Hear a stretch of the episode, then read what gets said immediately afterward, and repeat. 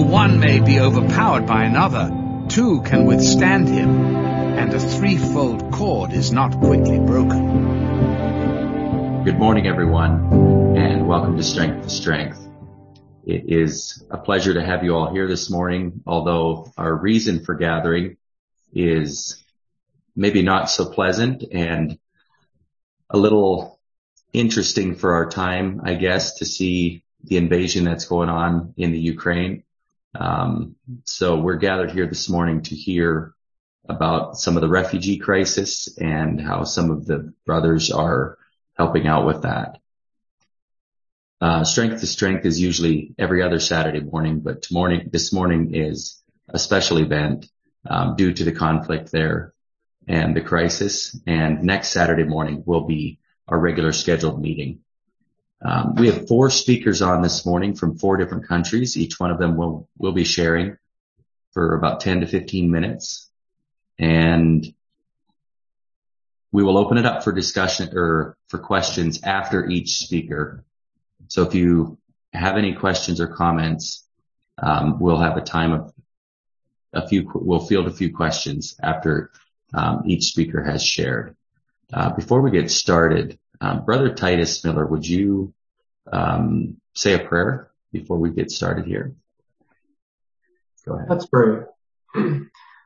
Lord God, we come to you this morning in the name of Jesus and thank you that we can call on you. Thank you that you are all knowing, that you're in control. Thank you we can trust our lives to you. This morning we just pray, especially for those who are suffering in the Ukraine, those who are fleeing, the pain, the insecurity that many face. Lord, we just pray that you would touch each one with your gentle spirit and that you would speak to them, you would minister their needs and bring them, Lord, into contact with others who can show the love of Jesus and can bring life and peace to a troubled world. We just pray, Lord, that your blessing would rest on each of those who are reaching out and ministering and those who are concerned for what is happening and wanting to get involved and to help. Bless each one in a special way with wisdom from above.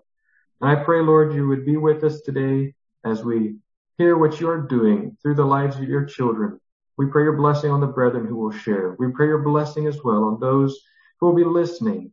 And Lord, we desire that through the events that are taking place, the kingdom of God would advance, would grow, would go forward, and the light of Jesus would shine brightly through your people.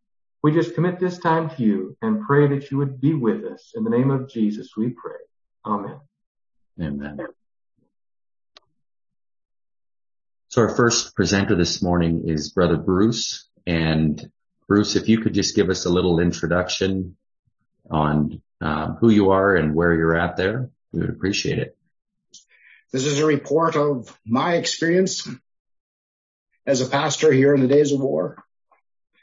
So I'm from Sheepensee, that's southwestern Ukraine, Chernovtsi Oblast. And so far, our merciful God has spared us from bombing in our oblast. Oblast is a state. So we are still in Sheepensee and the Mennonite church in Sheepensee is still intact. Only our school teacher, Kayleen Rhodes, has left. This is day 10 of the war and everything that I want to talk about has happened in these last 10 days. So our trauma, our drama began at five o'clock on Thursday morning, February the 24th. One of our brothers from the Kiev church, Slavik Bodrov, brought his 20 year old son, Jan, down to our house. His plan was to quickly get into the uh, out of the Ukraine, although he had no idea that war would start that morning. And they were going to rest for a while in our house before they drive across the border. They had driven all night. And suddenly at that early hour, our son Michael from Kiev Uh, called, sorry, sent a message to say that there are bombs and fire in the sky rattling their windows. So without finishing their tea at five, then Yazuba, who lives in our house, drove Jan to the Romanian border, which is an hour south. He walked across and was met by the brothers of the Suceava Mennonite Church. And half an hour after Jan crossed the border, the Ukrainian government made a rule that no men of military age that's 18 to 60 may leave the country. So the crossing arm went down. So 10 kilometers from Michael's house in the village just south of Kiev, the Russians started bombing the military airfield That's Kiev's main military one. Michaels quickly made plans to leave Kiev with their six children and come to us in Sheepensea. They brought the rest of this family that had the father and son were here. So they had 18 persons in an eight passenger van. My wife and I went to meet them part way to relieve this packed van and every service station that we passed that morning, there was 40 to 100 cars waiting to fill their vehicles with fuel. And we traveled 150 kilometers. So you can imagine how many cars were simply waiting at the gas stations. And what happened next was an exodus of the Mennonite church in Ukraine. So most of the families with children who had vehicles from our Mennonite church in Kiev and Krivoshense began to flee Kiev and head to our Mennonite church in Sheepensea. In Sheepensea, there was no bombing and they would decide what to do next once they arrived. And there was great consternation among the brothers, the fathers that were military age because they didn't know how they would get out. so on Thursday evening and Friday, our Mennonite families began to descend on us in droves. On Friday evening, we lodged 92 persons in two houses and the church house and Kayleen's apartment. By God's mercy, we had padded pews in the church house. We thought we had used every last blanket, but later we did find two old picnic blankets under the steps. So MIM's work began in Kiev in July of 1993. My family was among the first sent over with an elderly couple, Edward and Sarah Miller from Kalona, Iowa. Our children grew up in Ukraine. Today, God has blessed us with 19 grandchildren. Our other children were not in the Ukraine at this time, only Michael and his family. So from 1993 to the present day, which is 28 and a half years, we have been serving in the Ukraine, not all the time, but 22 of those years. The present time, we have four Mennonite churches, one in the capital city, Kiev. Two churches are located one or two hours from Kiev, Krivoshense and Gorodetsvia. And in Sheepensea, we have our church, and that's 550 kilometers southwest of Kiev. And just to give you a picture of the number of our churches, in September for the CLP Church Directory of 2021, we had a count of 145 total members in our four churches and a total average attendance on a Sunday morning of 250 persons. And each church operated a Christian school. So that evening, on Friday evening, we had a special prayer service in our church. We had one the evening before. And our church house was filled with fleeing brothers. And it was a time to seek God's face. It was a time to give encouragement.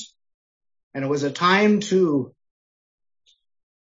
give encouragement to make decisions that our families would not lose their faith. So everyone helped to cook food. I brought, I bought groceries in large amounts. And because of the stress and the trauma of fleeing, really no one ate very much. Maybe some of the children, but the moms and dads did not. Some were filled with panic and had fearful eyes. Two families tried to cross into Romania on Friday. Sorry. Of the families that tried to get into Romania on Friday, two were declined exit because the fathers were military age. So the situation looked very grim. We had a brothers meeting on Saturday morning in the church house for all the brothers present.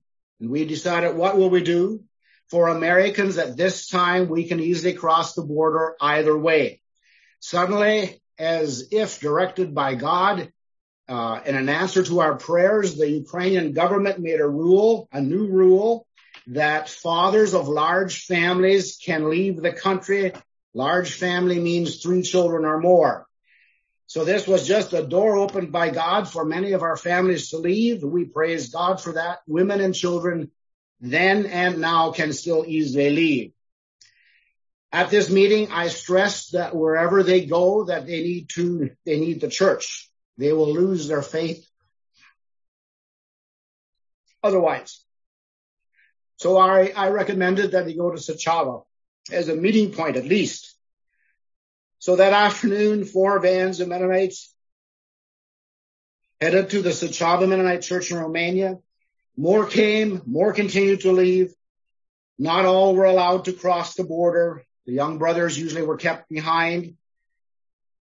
At the regular Romanian border crossing that we usually take, there was 14 kilometers of cars, three abreast, and probably thousands of persons walking across the border. Some crossed into Moldova first and then into Romania. And, you know, my heart was filled with pain. I was observing the dispersion of the Mennonite Church of Ukraine.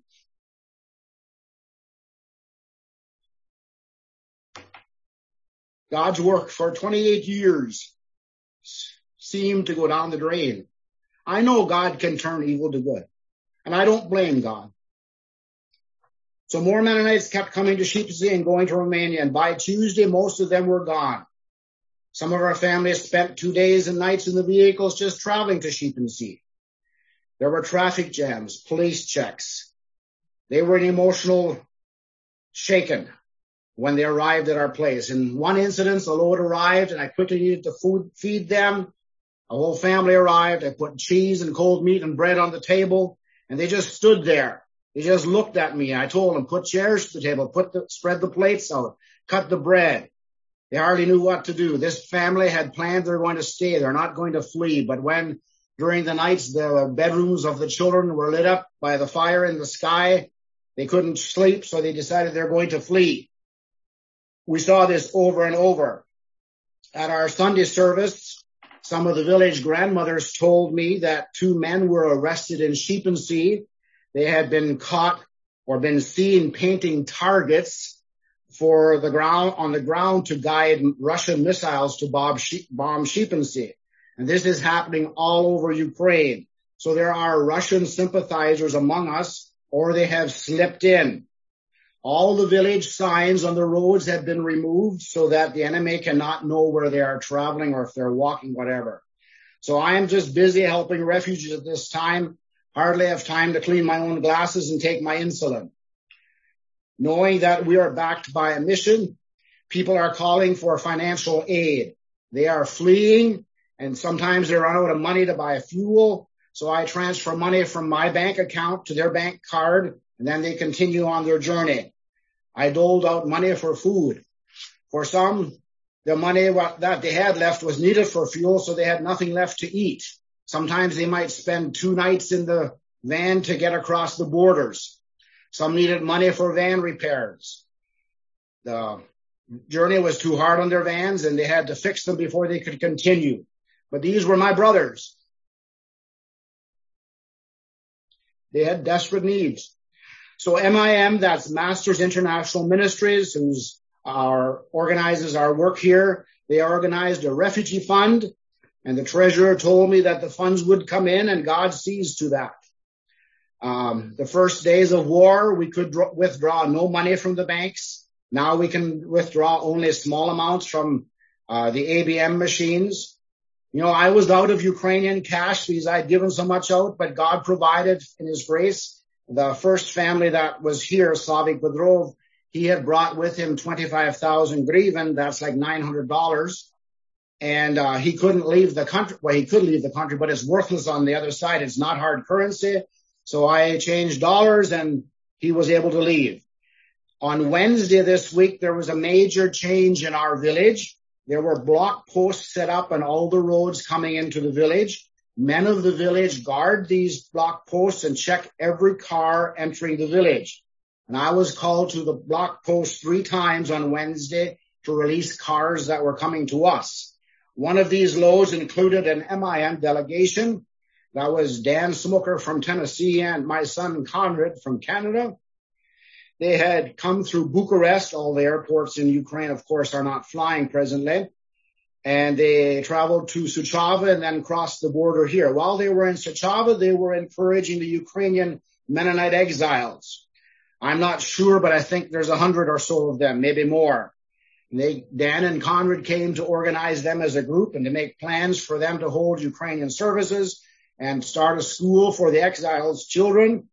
And then Conrad and Dan came up to uh, Sheepensea for a visit less than 24 hours and we were overworked and worn out, my wife and I, so we really appreciated that encouragement. They went with me to the mayor of Sheepensea to offer aid for refugees.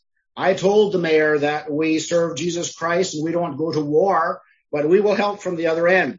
And the mayor knows that because one of the 19 year old brothers of our church, Misha Kanatnikov, is doing his alternative service here in the village on the maintenance crew. in our meeting, we decided that we would provide food and mattresses and bedding for the empty hotel in Sheepensea that the mayor is organizing to set up to have a hundred refugees. The mayor refuses to receive any cash from us for fear that the villagers will think that he's going to line his pockets. So he wants us to do all the purchasing. We also went to another mayor in a neighboring village, uh, and we had a similar meeting. We identified ourselves as the organization who gives out the seeds in our winter seed evangelization meetings. He also had such needs and he called yesterday and saying he will take up our offer to buy mattresses for the refugees. Today there's two men out doing that. And you know, the greatest comfort that Dan and Conrad brought to me was the information that the Ukrainian Mennonite exiles are staying together in a group and that MIM will provide for their needs. I had a lot of pain in my heart because of that.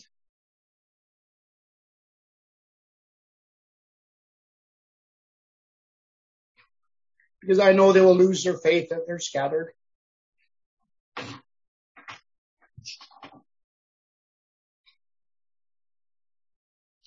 I'm sorry for crying.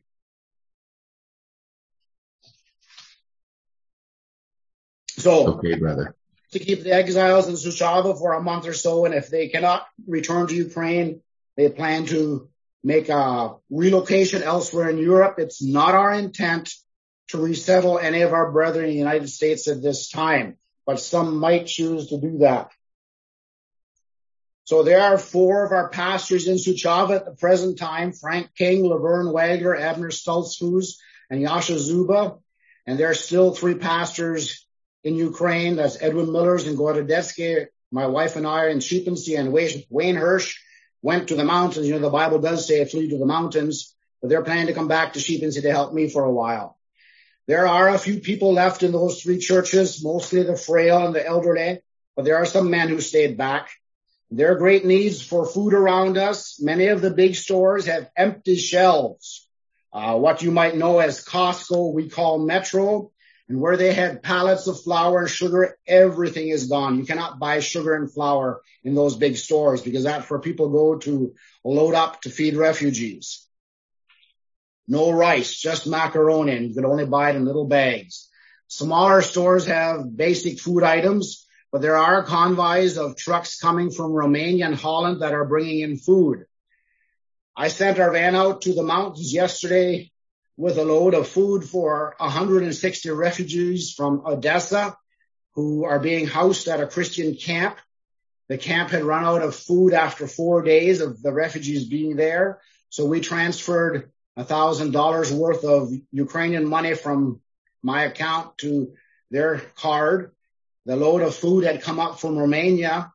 Our sprinter van couldn't traverse on the snowy and icy mountain roads, so they had to reload into their jeeps for the last leg of the way. Other needs is that our spe- uh, Sheepensea brothers are out of work. The factories are closed. The construction sites are closed. How are they going to feed themselves?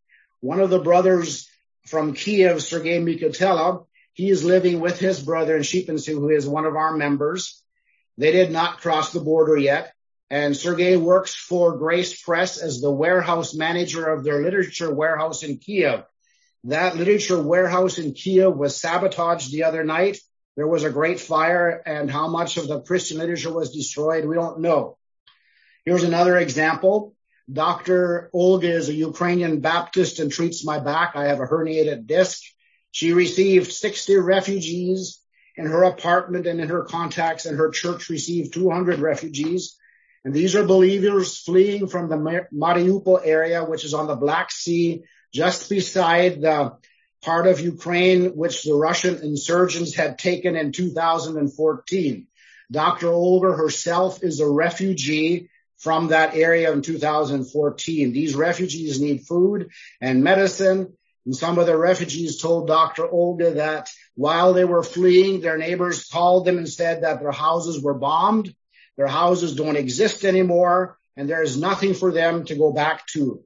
So we're planning to meet with Dr. Olga's husband today to give him money to feed these 260 refugees. Literature. In the midst of all this chaos, we started receiving calls for Christian literature. Baptist churches ask if we have New Testaments. And just at that time, there was a lull in the refugees and we started sending out Ukrainian New Testaments by the case, as well as our Path of Life evangelization magazine. One example, I got a call from Pastor Valentin this morning who received eight, eight cases, cases of literature on Wednesday and he's been with his church giving out New Testaments door to door, and the people are very thankful and receive the word of God with joy. This pastor said that they can now read the gospel instead of watching television all day. Some wanted literature to give out to the lines of people waiting in their cars at the border crossings.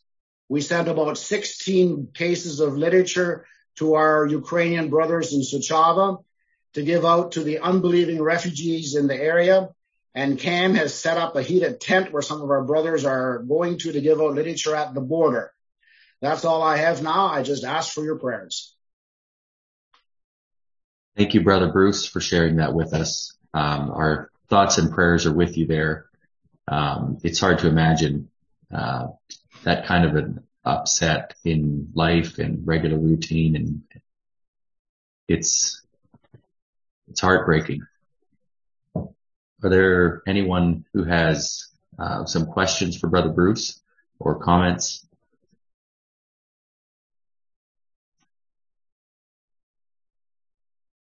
You can see other people.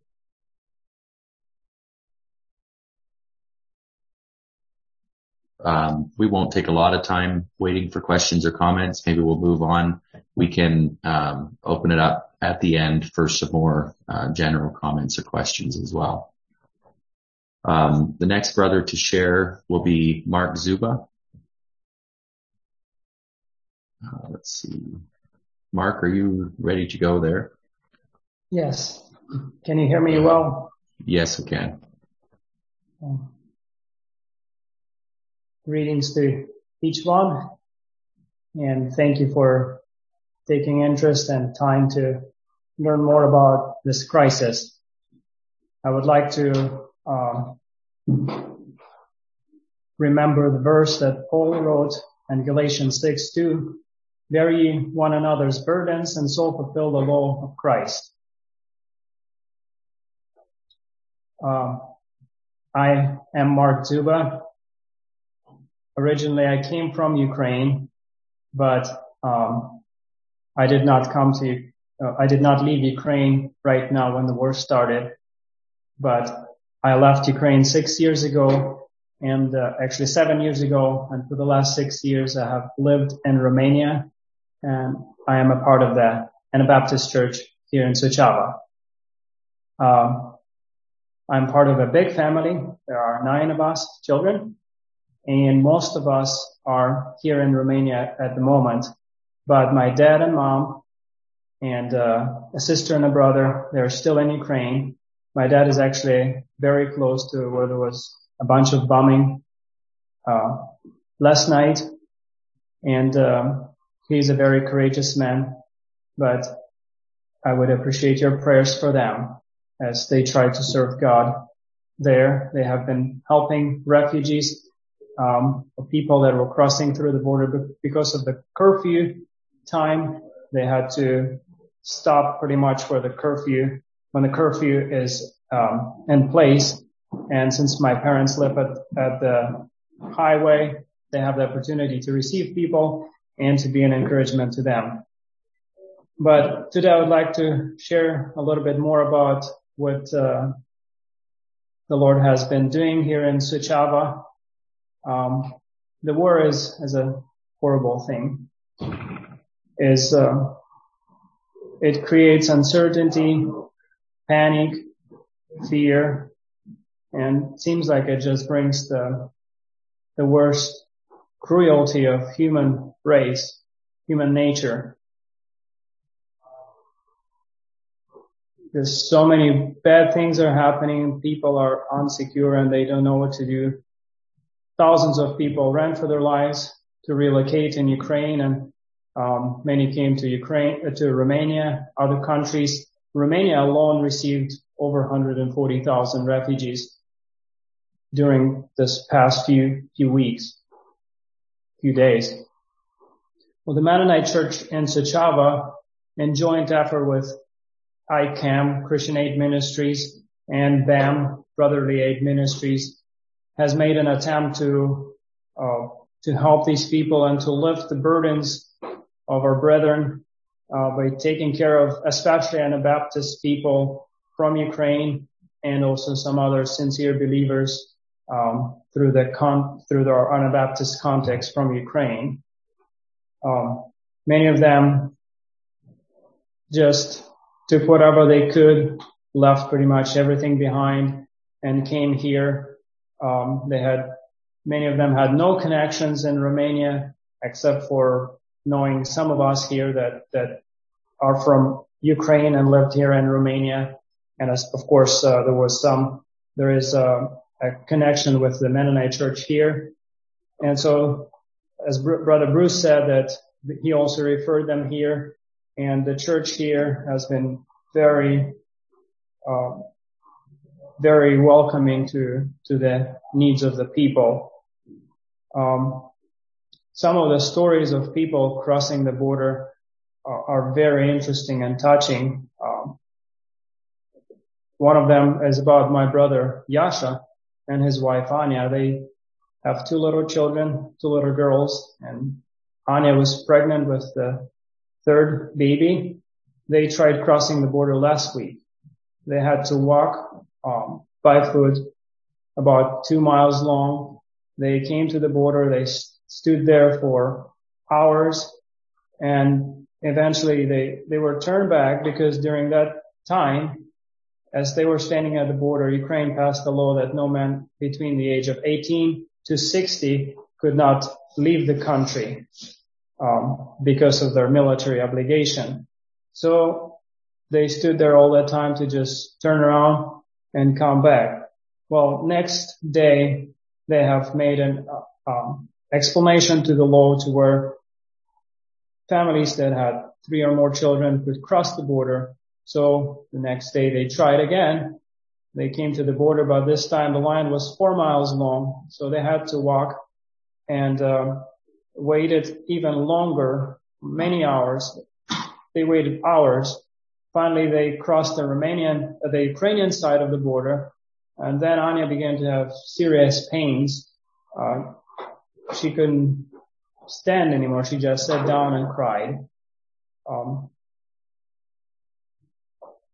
they thought they were going to have the baby right there on the sidewalk. Yasha asked for the ambulance to be waiting on the Romanian side, but um, once they crossed the border, she felt better, and just last night she had a baby. So we are thankful to God for this.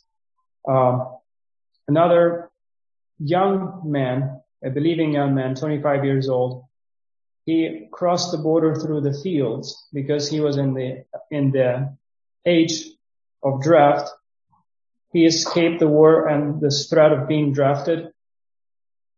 Um, he, when he told me his story, I just touched my heart. He, he lived in Ukraine, which is a economically, economically struggling country. So he, he was trying to make a living. He worked hard, uh, and finally developed a little business, uh, to where it was providing a sustainable income for him. And now he left all of it. He just paid, um, debt he had, the, the loan he had for this business.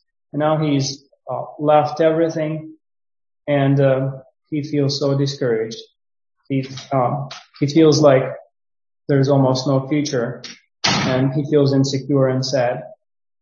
Another family of eight children that came to us, um, they were also struggling financially they were hardworking. They saved all the money they could. They um, made it themselves a greenhouse and uh, planted flowers. Uh, so they planted about a half half a year ago. They watered for this whole time. They um, invested hours of work um, and money to to to sell these flowers and have an income. Well, the flowers are almost ready to sell. Within a few weeks, they were going to sell the flowers, but now they left everything behind and lost all their investments. There are about three more families like this that have 50 some thousand flowers in their greenhouses that are not being able to be sold. Well, through God's grace and the help of many believers, we were able to help um, around 350 refugees here in Suceava. Um, the generosity of local believers was overwhelming. Um, there were beds offered to accommodate over 300 uh, people, refugees per night. People were just opening their homes and um, in addition to this, Cam has set up a tent by the border, a heated tent, um, where we were distributing blankets and uh, people can come in, warm, warm themselves up. We're also um, sending our staff there to interact with people, to encourage them, and to, to make sure their needs are, are met. Most of our Anabaptist people from the Mennonite churches from Ukraine have stayed within Suceava area. Um, brethren from Ukraine and Romania desire to keep our Anabaptist people together while they're in Romania. And we're working on meeting the needs of the church, even though they're increasingly challenging. And just think about having 200 people move into a new area, the practicality of it, um, and the needs that arises um, is very challenging. You need a place for all of them, uh, food, um, transportation, uh, legal issues that need to be taken care of when they come. There are school, school needs. Many of them have large families and so we want to make sure that the children are still going to school. Um, and, uh, there are just many needs to try to even uh, provide something something for all of them to do. So uh, in our church, there's um, in our community there are actually a number of large pro- projects that we were hoping to to use some donated labor to um, to get them done or a ma- major part of this projects. And if sufficient funds are available, we would like to offer work uh, for a number of these uh, refugees rather than depending so heavily on uh, donated labor. And I know that Satan is at work right now. He tries to discourage people by providing these difficulties and plagues, you can say. But my prayer is that God will revive the suffering and the heartbroken people, the burden, burdened people um, Satan wants to make people worse and bitter people upset and discouraged. But my prayer is that God can make these bad things into something more beautiful, um, to where people can become more better, better, better people rather than bitter people, and that God will make a beautiful character in us. I believe Jesus Christ is coming soon and he wants us to be pure. He wants us to, to love him and to expect his coming anytime. My prayer is that the church of Christ would, um, would prepare itself for this. And I'm sure that God has everything under his control. Um, and he desires us to, to do what we can until he comes to, to build his kingdom um, and to fulfill the law of Christ. thank you for listening. I wish you all God's blessings. And thank you, Brother Mark, for sharing with us this morning. Um, I think we'll open it up for comments and questions at the end. So we'll move on to our next uh, brother, uh, Brother Laverne. You can go ahead. Okay, hello from Poland. Um, so, yeah, our experience with all of this um, isn't quite as dramatic as what Bruce was describing.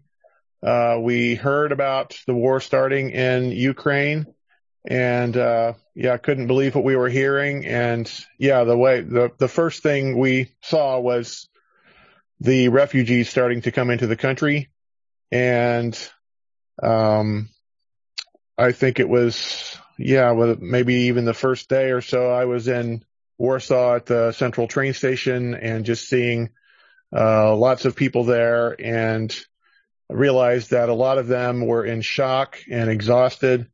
Uh, even, you know, they're in Warsaw, they're far from the war, they're in a train station, but they just, uh, were really in shock and, and not able to, to, uh, handle or think what to do next. So we've been going in there regularly and just helping people with simple things like, um, getting their train ticket. Pol- Poland offers free train tickets to all Ukrainian citizens. So it's not about the cost. It's just a matter of figuring out where, where to go and how to, how to get the right ticket. Uh, we buy food for families. We help them make phone calls, help them get a taxi to where they need to go uh, just practical things like that. Um, my daughter loves giving toys to the children and just seeing their faces light up and giving them a moment of joy. So just a lot of simple things like that that we we uh, we can show them some love and some care and take an interest in their lives and their situation. And even if we can't always solve their problem, we can at least show them that somebody cares, somebody is here to, and also listening to their stories. A lot of them uh, are eager to talk about what they've been through in the last few days traveling here, and and it means a lot to them to have someone just sit down and say, "How are you?" Um, uh, you know what what's how are you feeling and and tell if you if you want to talk i'm here to listen so just simple things like that um, and as i mentioned um, poland has has given a tremendous response. Polish people, Polish government. Um, I saw a post on Facebook. Someone said, uh, foreign journalists are asking, where are the refugee camps in Poland? The answer is there are no refugee camps because all the Polish people, all the refugees are in the hearts and homes of Polish people. And so that's a tremendous response and has, that's an encouraging thing. And uh, as as we know and as we can see, hearing these brothers talk, these are days of many tears, a lot of heartache. And but when I see this response of Polish people and also Ukrainians who are here, Belarusians who are here, uh, and all of Europe and all of the world is responding, and that gives us a lot of encouragement that there is a lot of good in the world uh, John 16 verse 33, Jesus says, I have overcome the world. And the truth is the good will win. The good is winning, uh, even though the darkness is, is fighting hard at this time. Um, we are actively involved in setting up a children's home to receive, uh, Ukrainian children from an orphanage that uh, was evacuated. The children made it through the border, thankfully, yesterday. They're in Krakow now, a city in southern Poland. Uh, they need to sort out some things and then they'll be heading up our way next week. This is an amazing effort of local people here, um, a, a wealthy developing development company in our town. Uh, the family owns an old Polish manor house and they have renovated that. They, they put all their resources into it in the past they started uh, on Sunday, I think last Sunday or Monday, had like 30 guys out there working every day, and uh, they will have it ready by Monday or Tuesday. And um, we're working with an organization called uh, International Host Connection from the U.S. That's actually bringing the children here. none of us here in Poland have any experience running a children's home. So, uh, I have no idea how this was able to happen or will happen, but it looks like in less than two weeks time, a few people who have no experience with this will have established a functioning legal children's home. And, uh, it's just, I have never seen this kind of, um, uh, passion and, and motivation and, uh, and, and selfless dedication to a project. So that's really inspiring to see in the face of, of the, uh, the tragedy. People stand up, people sacrifice, people, uh, work together to make something happen to take care of these children that are coming. Uh, right now it looks like about 30 children, uh, coming with their caretakers. Uh, but I wouldn't be surprised if more would come. In this particular building, there would be room for up to 60 uh, people, children with their caretakers.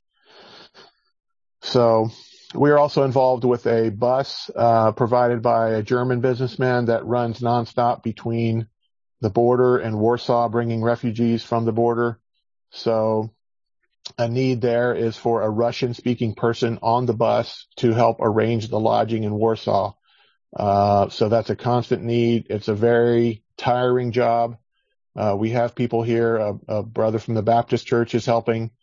Um, but, but it's hard to find people for that. So if there are any Russian speaking people who would be willing to come here and help with that ministry, that would, that would be a big help.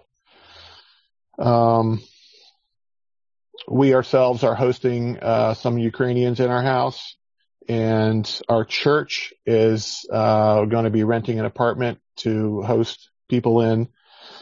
So that's on a much smaller scale than they're doing in Romania. There, we're we are not a um, a humanitarian mission at all. We have never done any humanitarian aid. I mean, I think I've bought soup for homeless people already, but uh, we have never, as a mission, done anything like that. And sorry, I forgot to introduce myself. Uh, my name is Laverne Hirschberger and I'm here with Anabaptist International Ministries. Uh, I, me and my family, we've been here in Poland for over 20 years. Uh, and what the main thing we do is an English school. We teach English to Polish people. And, uh, we also, uh, publish a magazine, Seed of Truth magazine, distribute Bibles, um, organize some, uh, music, uh, programs with a choir, called Hope Singers and some other events, conferences and things. We're a small mission. There's only about uh, 20 or so of us here, Americans. And yeah, we have zero experience with anything like this, as do most Polish people who are involved in this. So it's, but it's just amazing to see the cooperation that is going on. It's very, very inspiring. Uh, one thing we have been involved with somewhat is um, helping the non-ethnic Ukrainians, people who come from African countries or Middle Eastern countries, and they've been living in Ukraine for years. Some of them have Ukrainian residence documents, but they get here to Poland and the wonderful care system that's been put in place by the Polish government does not give them any help uh, because they're not Ukrainian citizens. And so uh, we have helped some of those the Baptist seminary will house them. Um, but it, it can be hard to find a place like that. My daughter the other night was out, uh, took a group of 17, uh, people from Afghanistan to the, the government center and they just left them standing out in the cold, wouldn't take them, the children wouldn't do anything for them. Um, and so eventually somebody said they would help them, but, uh, that is something we're trying to focus on and provide needs for those who who are not cared for by the system. And yeah, as, as, as Mark mentioned, uh, most of these people have had to walk. I, I had one group of guys that said they walked 50 kilometers, uh, almost 30 miles, um, to get to the border. Um, the group of Afghans that my daughter helped, they were riding a bus, but the bus ran out of fuel. So they just got off the bus and walked and had to leave basically all their luggage on the bus. So they couldn't take their stuff with them. Also, when the Ukrainians arrive here in Poland, they might have, uh, Ukrainian currency, grivna with them. even a large amount of it, but most currency exchange places don't take it, or if they do take it, only a small amount, and it's at a very low value. So all of their money is almost worthless here. If they have money in euros or dollars, then that's much better. Um, yeah, so we, uh, I think a need that we could that could be met here is uh, something like Mark mentioned, a tent down at the border, uh, a warm place for people who cross the border to to just rest. Um, my daughter's actually going down there today to help with one that's run by Operation Mobilization. Uh, but if any other organization would want to come here and start something like that, that would be definitely meeting a need. Um, uh, as you pray for us, please pray for the long-term care of these people. Like, as I mentioned right now, there's a lot of vision, a lot of passion for making this, uh, taking care of people.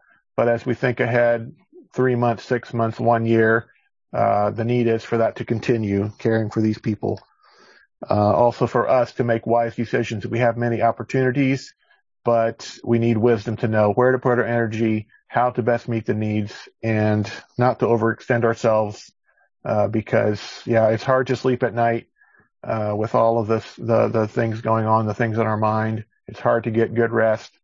Um, and it's hard to know how much to take on, um, and still take care of ourselves and our families and, and be in, in, in good shape to meet the needs around us. So thank you so much for your interest and prayers and care. God bless.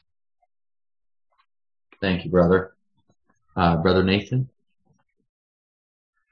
Yes, uh, last Thursday morning, I got a call from uh, one of my former coworkers in Ukraine concerning uh, should we be doing something uh, for our brothers and sisters that we've left behind in Ukraine.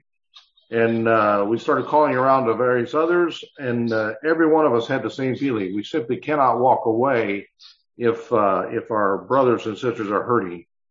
Uh, thus was born an organization, a new one, uh, Anabaptist Ukraine Refugee Assistance. Uh, we have 11 members on our team, nine of which uh, are actually former workers in Ukraine at some time or another for multiple years. And uh, our goal was to open channels to, so we can help our Ukrainian brothers in their time of need. Now, bear in mind the organization is only eight days old, so it, it started from a grassroots thing and, and uh, it's been, uh, been quite a journey. Our goals, as mentioned, was to provide, uh, aid. How does, what does this look like? Uh, first of all, our focus is to provide immediate assistance inside Ukraine to, uh, brothers that have stayed behind. And, uh, next goal would be to assist other missions and individuals in the neighboring countries as the resources and the needs arise possibly some of these would be the ones you just heard from, but uh, that could also be expanded. Now, down the road, we don't know. Uh, possibly we'll be assisting these believers in returning to Ukraine if returning becomes a feasible possibility. And if not, and then assist them in, in resettling in other countries. And if that becomes the best option for them either uh, in the surrounding countries in Europe or possibly a few might uh, relocate here as as uh, it'd be their choice. Uh, currently, that is not an option for many because of the visa situation, and thus we are also maintaining contact with our own government. Uh, what we can do to alleviate this this roadblock in their way. no success with this yet, but the Lord is still still working. Uh, so what are the conditions in Ukraine today? What are we hearing from our uh, brothers and sisters that are still there? And when I say brothers and sisters, these are evangelical uh, people. Uh, by and large, uh, they are non-resistant. They don't want to, to help in the fighting. But what are their needs? Well, actually, the conditions, location seems to be one of the keys. Now, in very general terms, west is better than east. Uh, the further west you are in the country, uh, the, better conditions are and uh, probably safer. Also, we have noticed a difference in what we're hearing from them. The rural areas, the smaller villages, seem to be better and safer than the large cities. However, this is in generalities. It does vary considerably from, from situation to situation. As was mentioned, all the men uh, 18 to 60 are forbidden to leave the country unless they have three or more dependent children. And uh, while I do understand the government's premise in doing this, it makes sense uh, so that these men are available to fight. Uh, it does make a lot of heart-rending decisions for for various families. Uh, do we all stay together, even if it's dangerous to stay together? Or perhaps uh, we will send mother and the children abroad and we'll leave dad behind. So families can be separated. Some families are sending the children abroad and the parents staying there, especially if they have relatives or friends in other countries. And probably the, one of the most difficult decisions that many of us probably would face. What if I have uh, sons that are of draft age? Does the rest of the family leave and leave these sons behind? And uh, what about their faith? If if we leave them behind, are they going to lose out? So there's a lot of heart-rending situations, and uh, we've actually seen families, uh, various families, make the, all of the above decisions. Uh, it just depends on what's right for them. Now, some are too poor to run, so leaving isn't even an option. And what about the the invalids and the sick and the elderly and uh, or the orphans? You know, a lot of these can't leave. Meanwhile, all over the country, uh, conditions seem to be rapidly getting worse. Uh, worse in what way? Well, food supplies are starting to run out, especially in the large cities. And uh, the problem is, on many places, they can't be restocked because it's not safe for trucks to be on the road. And now this is reaching down even to some of the smaller towns. Uh, food is running out. Well, of course, our our uh, our American way of doing that. Well, let's bring them more. Let's let's let's truck it in. And I was happy to hear that in some cases this is happening, but many of the borders uh, or the highways are not safe uh, for imported food to even be there, and thus uh, the stores are running low. As you might imagine, when stores uh, supplies start running out, uh, prices start skyrocketing. Uh, I had one brother tell us that a loaf of bread that two weeks ago, a small loaf of bread, he could buy for around 35 cents. He said today that same loaf of bread, if you can find it, is $4. Uh, tremendous food inflation. So what can the Christians do? I have been blessed many times uh, by the verse in First John, Whoso hath this world's good and seeth his brother have need, uh, and shutteth up his bowels of compassion from him, how dwelleth the love of God in him? Well, that's a, a kind of the negative connotation, but if you think about it, that verse uh, also implies that if the love of God is in our heart and these two conditions are met, uh, there's some wonderful things can happen. It's a picture to me of, of uh, seed laying on dry soil. You know, it, it can lay there for quite a while and you don't really notice it, but as soon as you apply water, it just sprouts and grows. It's just the natural result of the love of God in our hearts. When we see our brother has need and we have the ability to help, um, it, it just, it's just natural thing to do. And we think of that from an American sense, you know, okay, then I will give and send money overseas. That is true. But it's even more true in, in the sense of in the field in Ukraine today, uh, we see countless brothers and sisters just sharing willingly from their heart with people in need and uh, even though it's it's probably going to put themselves in hardship before long, uh, but if the love of God is in your heart, it's just a natural result. It's what happens. So what are they doing? Well, many are finding ways to reach out and to help others, and uh, not just to believers. Of course, that is that is a primary, but uh, they're reaching out to ungodly neighbors or even to strangers that they've never met, uh, people just passing through. And our contacts in various places of the country, uh, this can take on different, uh, different look. Uh, it depends where you're at and what the need is. Now, depending on the location, many have opened, excuse me, many have opened their homes to shelter refugees that are fleeing. And this can be a transit thing. Uh, they help as needed with food, uh, maybe with an overnight lodging, uh, helping them find transportation, money for fuel, in one case, the one pastor told us he was personally helping around 100 people per day. right out of his house. And many of these stay overnight. Uh, as you might uh, imagine, his resources were depleted very quickly. Uh, and yet, you know, they do what they can. Uh, some of these believers that have, have stayed behind, uh, as was mentioned, they are non-resistant. They don't want to join the military. Uh, and yet these are able-bodied young men. What do you do? Some of them are volunteering to deliver food, even though it's dangerous at times, to those who cannot get their own food, uh, perhaps due to poverty or even uh, poor health, so they can't get out. Uh, some pastors have voluntarily stayed behind to minister to those who are who cannot leave.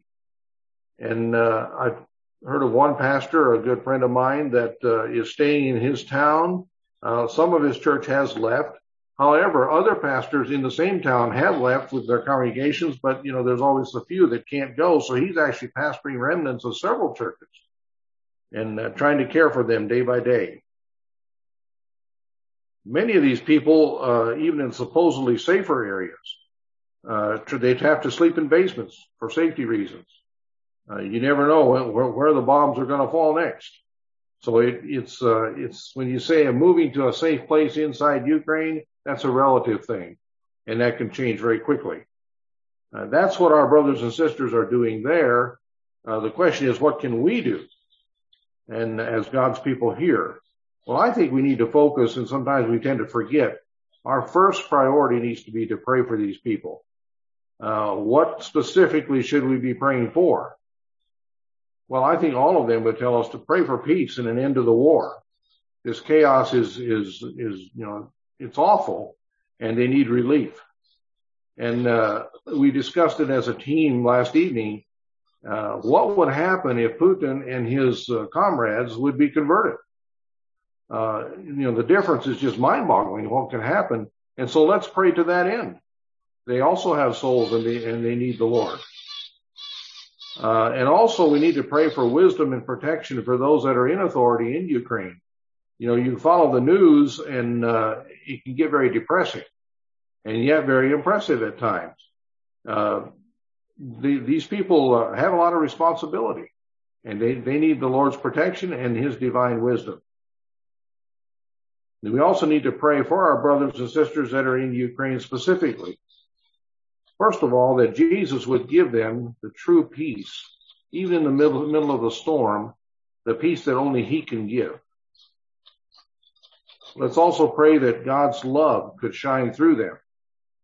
Uh, to those around them, first of all, and then possibly even to their enemies should they meet them. Uh, God's love is a powerful, powerful thing. Let's pray that the Lord would give them added faith and courage.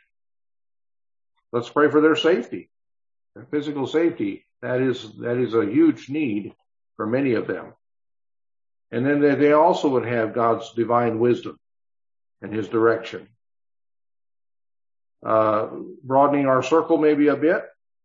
Let's pray for the orphans and the widows and the elderly and the afflicted. Uh, that God would be with them at this time. And then also for the unsaved. I remember when we were there in 2014, uh, pastors that were close to the war zone then, uh, it was incredible. The amount of hunger for answers and for the gospel at that time. Not everyone, but so many of them. And I asked the one pastor, I said, what do you think, uh, what do you think is driving this? He said, listen, when the bombs are falling out of the sky, you think seriously, uh, of your life and, and, and about meeting God. It's a very important thing. So let's pray for their unsaved neighbors that this could cause these people to seek the Lord at this time. Also a personal prayer request, we ask for divine wisdom and for guidance from God that he can show us what he wants us to do. What else can we do? Well, God has opened doors that we can share, at least for right now. We don't know how long these doors will be open but uh, we can actually share with our needy brothers and sisters by sending them funds. And with the modern technology, this can be done very quickly and uh, actually put it right in the right hands. At this point, we don't know of any ways to send any humanitarian aid, but as long as the food is available there, uh, we can send them funds and they can they can replenish their own supplies. We don't know how long the doors will be open to send funds in. Currently, the banks seem to be working uh, at least in a limited way. You can do electronic transactions. Uh, in many cases, they're not open to draw out a lot of cash, but uh, these brethren, uh, the technology there with debit cards and so on is working, and uh, we can wire them money, and then they can in turn go to the, the stores and buy what they need if it's still available. However, time is of the essence here. The sooner we can get this aid into their hands, the more aid it will buy. As the prices keep skyrocketing for food and other things, uh, it's important that we get this to them quickly. Uh, what is the, best way to do this? Uh, we have partnered with a Anabaptist ministry called Deed and Truth Ministries uh, in Tennessee. Here, their base is the easiest way to uh, to get their contact information is online, deedandtruthministries.org.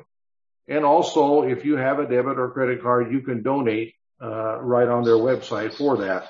It is important to let them know how you want your donation to be used. They have various programs for various missions.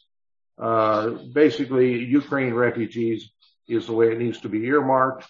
And the way it works is that the money then will go into a fund and then we as a team with our contacts in Ukraine can day to day direct those funds to the right people as needed. And we have brothers that are working on that that uh, have have some very good contacts within the country. We do want to be a little bit careful in sharing uh, a lot of personal information on these contacts. We don't know how the war is going to change, and uh, and we don't want this information to endanger their lives. So we are actually uh, two of the brothers on our team are actually in charge of administrating these funds. And who are they sending it to? Well, first of all, they are focusing on situations of brothers who are assisting other refugees in flight, uh, depending where they're at in the country. This is a big need. Uh, then also there are the individual families uh, that are maybe in transit somewhere and their money runs out. And we do know that uh, vehicles don't run without fuel and we all need to have food occasionally. And so we have the ability to send them money, uh, maybe $50 here, maybe $100 there, and that will get them back on their journey and, and get them out of their crisis, at least for the time being. Then the thirdly, we also want to help those who have voluntarily decided to stay behind and just uh, to help those who could not leave. Uh, they are doing a very dangerous work in a lot of uh, situations. Uh, their dedication is is astounding. And so, as brothers and sisters here, can we come alongside them and just help them with the uh, with their uh, physical needs, perhaps, in a way that is meaningful to those around them? That's all that I have. Thank you very much for listening. I'll turn the time back to our brother. Thank you, brother. do you mind introducing yourself? I'm sorry. It's okay. Yes. My name is Nathan Miller, and uh, my family and I were in Ukraine from 2012 to 2016. Uh, enjoyed our time very much. Uh, it's the best thing that ever happened to our children. And my oldest son actually uh, married a Ukrainian, and uh, we have three uh, grandchildren there. Uh, they have personally left the country and are staying in uh, Suceava, Romania at this time. Thank you for that. I would like to open it up now for questions and comments for either one of the brothers that have shared. Um, one question that came in for you, Bruce, is are the Ukrainian brothers left behind facing any pressure to join the army at this point? Yes, they are. Um, it's very difficult for me to see any uh, men into my premises without them registering in the mayor's office. So they are fearful to do that. So many of them move on or stay low. Um, I understand there's not immediate need to take them, but they, they're being put on the registers. A hundred thousand volunteers from Ukraine joined the army and the army um, barracks are full. So there's no need for them right now, but what happens in a week or two from now, we don't know. So yes, there is pressure and fear from it from the believers.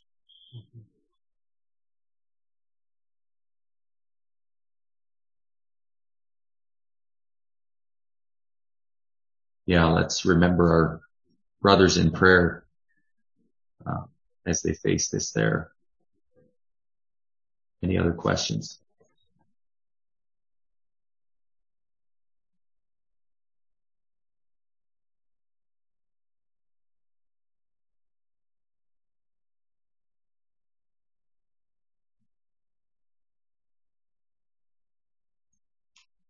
Um, if you're wondering about where to go to help out, um, we will have links on our website at strength2strength.org. You can go there and there are numerous ways to donate if you'd like to help out with this. I would like to say that uh, I represent Abiding Peace Virtual School, and we're already working with Titus Miller's son Christopher and if there's educational needs that we can help, we stand by at this moment to step in wherever we can help on an educational level. We provide high school uh, services, grades 9 through 12. And so you're welcome to contact me, abidingpeacedfw.org if you want to contact me or phone 817-648-1863. Okay, thank you.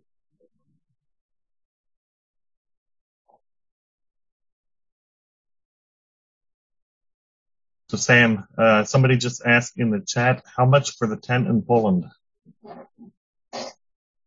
So I think that the question is probably for, um, uh, for Brother Laverne. Okay, I'm driving right now. Can you hear me? Yes. Yep, we can hear you. Uh, how much for the tent in Poland? Um, well, I think the, uh, problem the main issue probably isn't funds, but just having people to organize it and and man it. And yeah, um, with that, what the the language issue as far as like having an American team come over for that, I think you could you could have some American volunteers that only speak English, but you would need several people uh, in charge that you know speak. Uh, you would want a few people that speak some Russian and, and Polish. Uh, but I think we could we could probably find those people here. Uh, but yeah, I, I think we would need someone who has some experience running something like that. Uh, we are we are too small a mission to organize that ourselves, and our hands are really full with what we're trying to do here right now. Uh, but we could we could be a contact person. We could we could find people here that would be able to help and and so on. Uh, but it's yeah, it's definitely more than just the funds. It would we, we need people here on the ground. All right, thank you.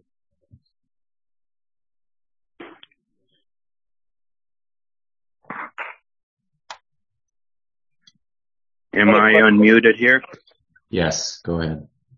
Yes, it's uh, Amsey Brubaker here from Southern Ontario. I uh, want to express my appreciation for the efforts the four brethren put into sharing what they shared. It's uh, touching, and uh, I want to encourage you to continue on. Um, it's something the Lord allowed. It's not out of the Lord's control, and um, the Lord will see you through, like your testimonies were. Um, I was in Bulgaria when the war broke out and, and you know, that's quite a distance from you where you brethren are at, but it did seem quite close if I think of Ontario and Ukraine, in Bulgaria and Ukraine.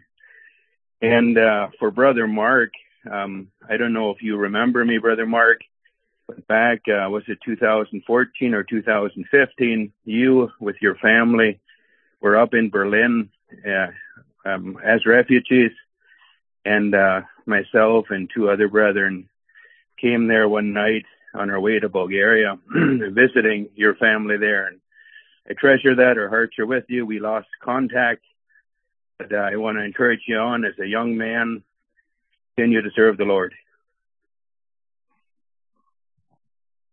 That's all I have. Yes, thank you. Thank you, brother Larry, and thank I, we feel your prayers and support. I do appreciate to hear your voice again.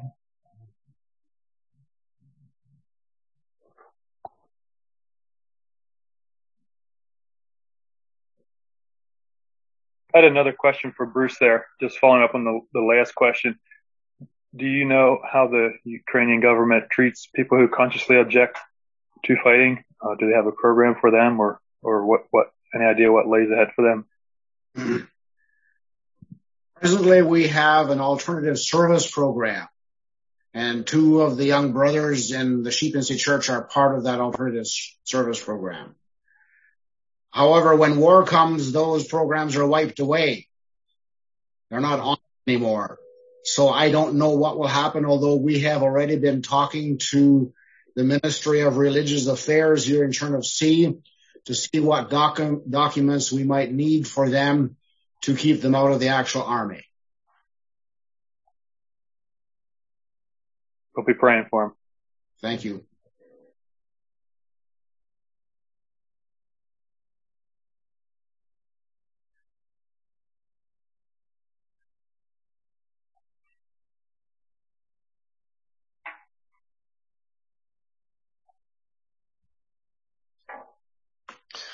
Did I did I understand Mark to say that a, a, young man of military age was able to cross the border through the fields without going by avoiding a checkpoint or a, a customs point?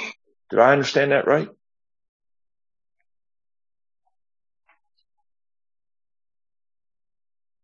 Yes, it's it's right. There, there, this boy crossed the border through the fields and there are many more that crossed uh, through some other ways. Two boys uh, swam across the river. It was a cold winter river. Um, there is another boy um, that I know very well.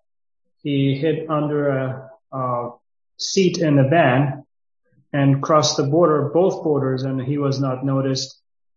Um, some other people crossed the border through a um, barbed wire fence, actually with razor wire, uh, razor wire fence, and he just climbed over it, had some scars, but people are just desperate to get out. So do I understand you correctly that there's not necessarily a border fence uh, dividing Ukraine and Romania, the entire border? That's correct. I see.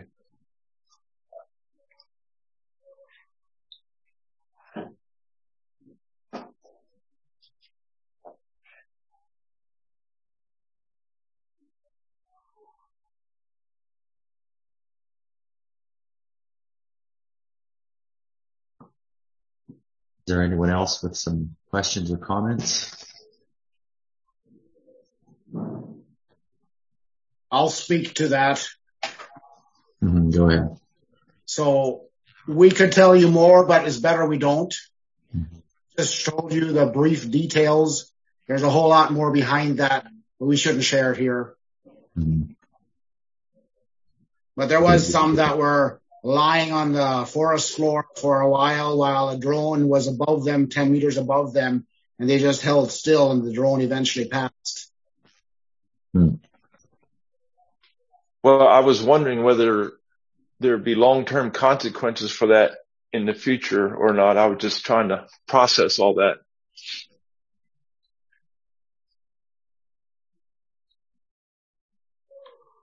Some of the border guards help, but that's all I'll say. Praise the Lord.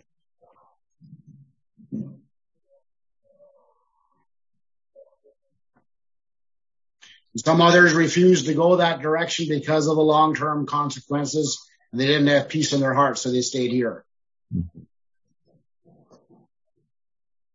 That was tough.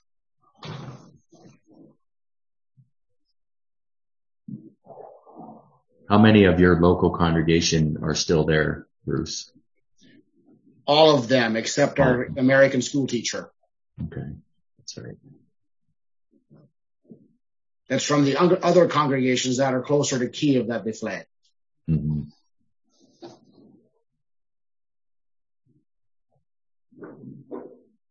Yeah, it's hard to imagine um, this kind of difficulty, and you'll definitely be in our hearts and prayers moving forward. I mean, we see the headlines and we see the numbers of refugees and you know, they're just numbers.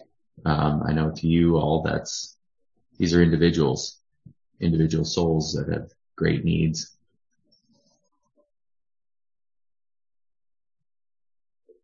Well, if there's no other um, questions or comments, I think we can wrap this up. Um, I really appreciate you brothers taking the time to share with us this morning and gave us a perspective on what you're dealing with, on the very real um, circumstances that are going on there. And it definitely gives us more information to pray around and to beseech God on your behalf and your work there and for the people that are, that are fleeing. Um, so God bless you all as you continue to press into this and uh, be used in this way. Um, it's a tremendous encouragement and um, it's wonderful to see the Lord at work in the hearts of people willing to serve. And it, I guess one thing I came away with this morning was it seems like a tremendous opportunity for the kingdom to grow, for truth to go out. I mean, to hear about all the literature demands, um, people facing this kind of a crisis, it, it primes the heart for truth. And I think we should pray fervently that, uh, many people come to Christ through this and that the, the kingdom could grow there, um, through this. Uh, so praise the Lord, uh, even in this time of crisis, that it can be used to that end. Um, so thank you all for, for joining us this morning. It has been a tremendous blessing and I hope it has been for you as well. Um, actually, we just had a question come in here. Is there an update on Grace Press? I believe uh, brother mentioned that they possibly had lost their location there.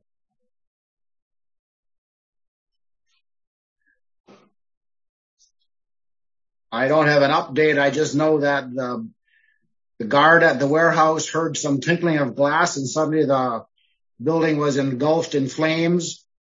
So there was probably some sympathizer that did that. And um, the local fire department came and put out the fire. Uh, none of the brothers are there at the present time, so I don't think that they know what the losses are inside. Uh, Sergei Mikatella's car was there.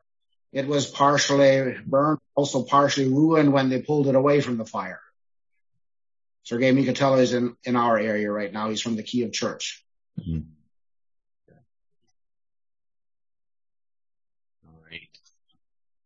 We will, um, we do have information on our website. If you would like to send funds, it sounds like um, funds would be a, a welcome gift in for these families who are opening up their homes and providing meals and lodging and and uh, fuel and so many different things for these people that are fleeing. So that is one way, um, other than spending a lot of time in prayer for them, that is one way that we can uh, reach out from our great distances and bless the brethren there as they serve. So you can go to strength2strength.org and there will be uh, numerous ways that you can send aid for that as well. Um, so God bless you all for joining us this morning. It has been a privilege to be here with you. And um, Brother Mark Yoder, would you be willing to uh, close us in prayer?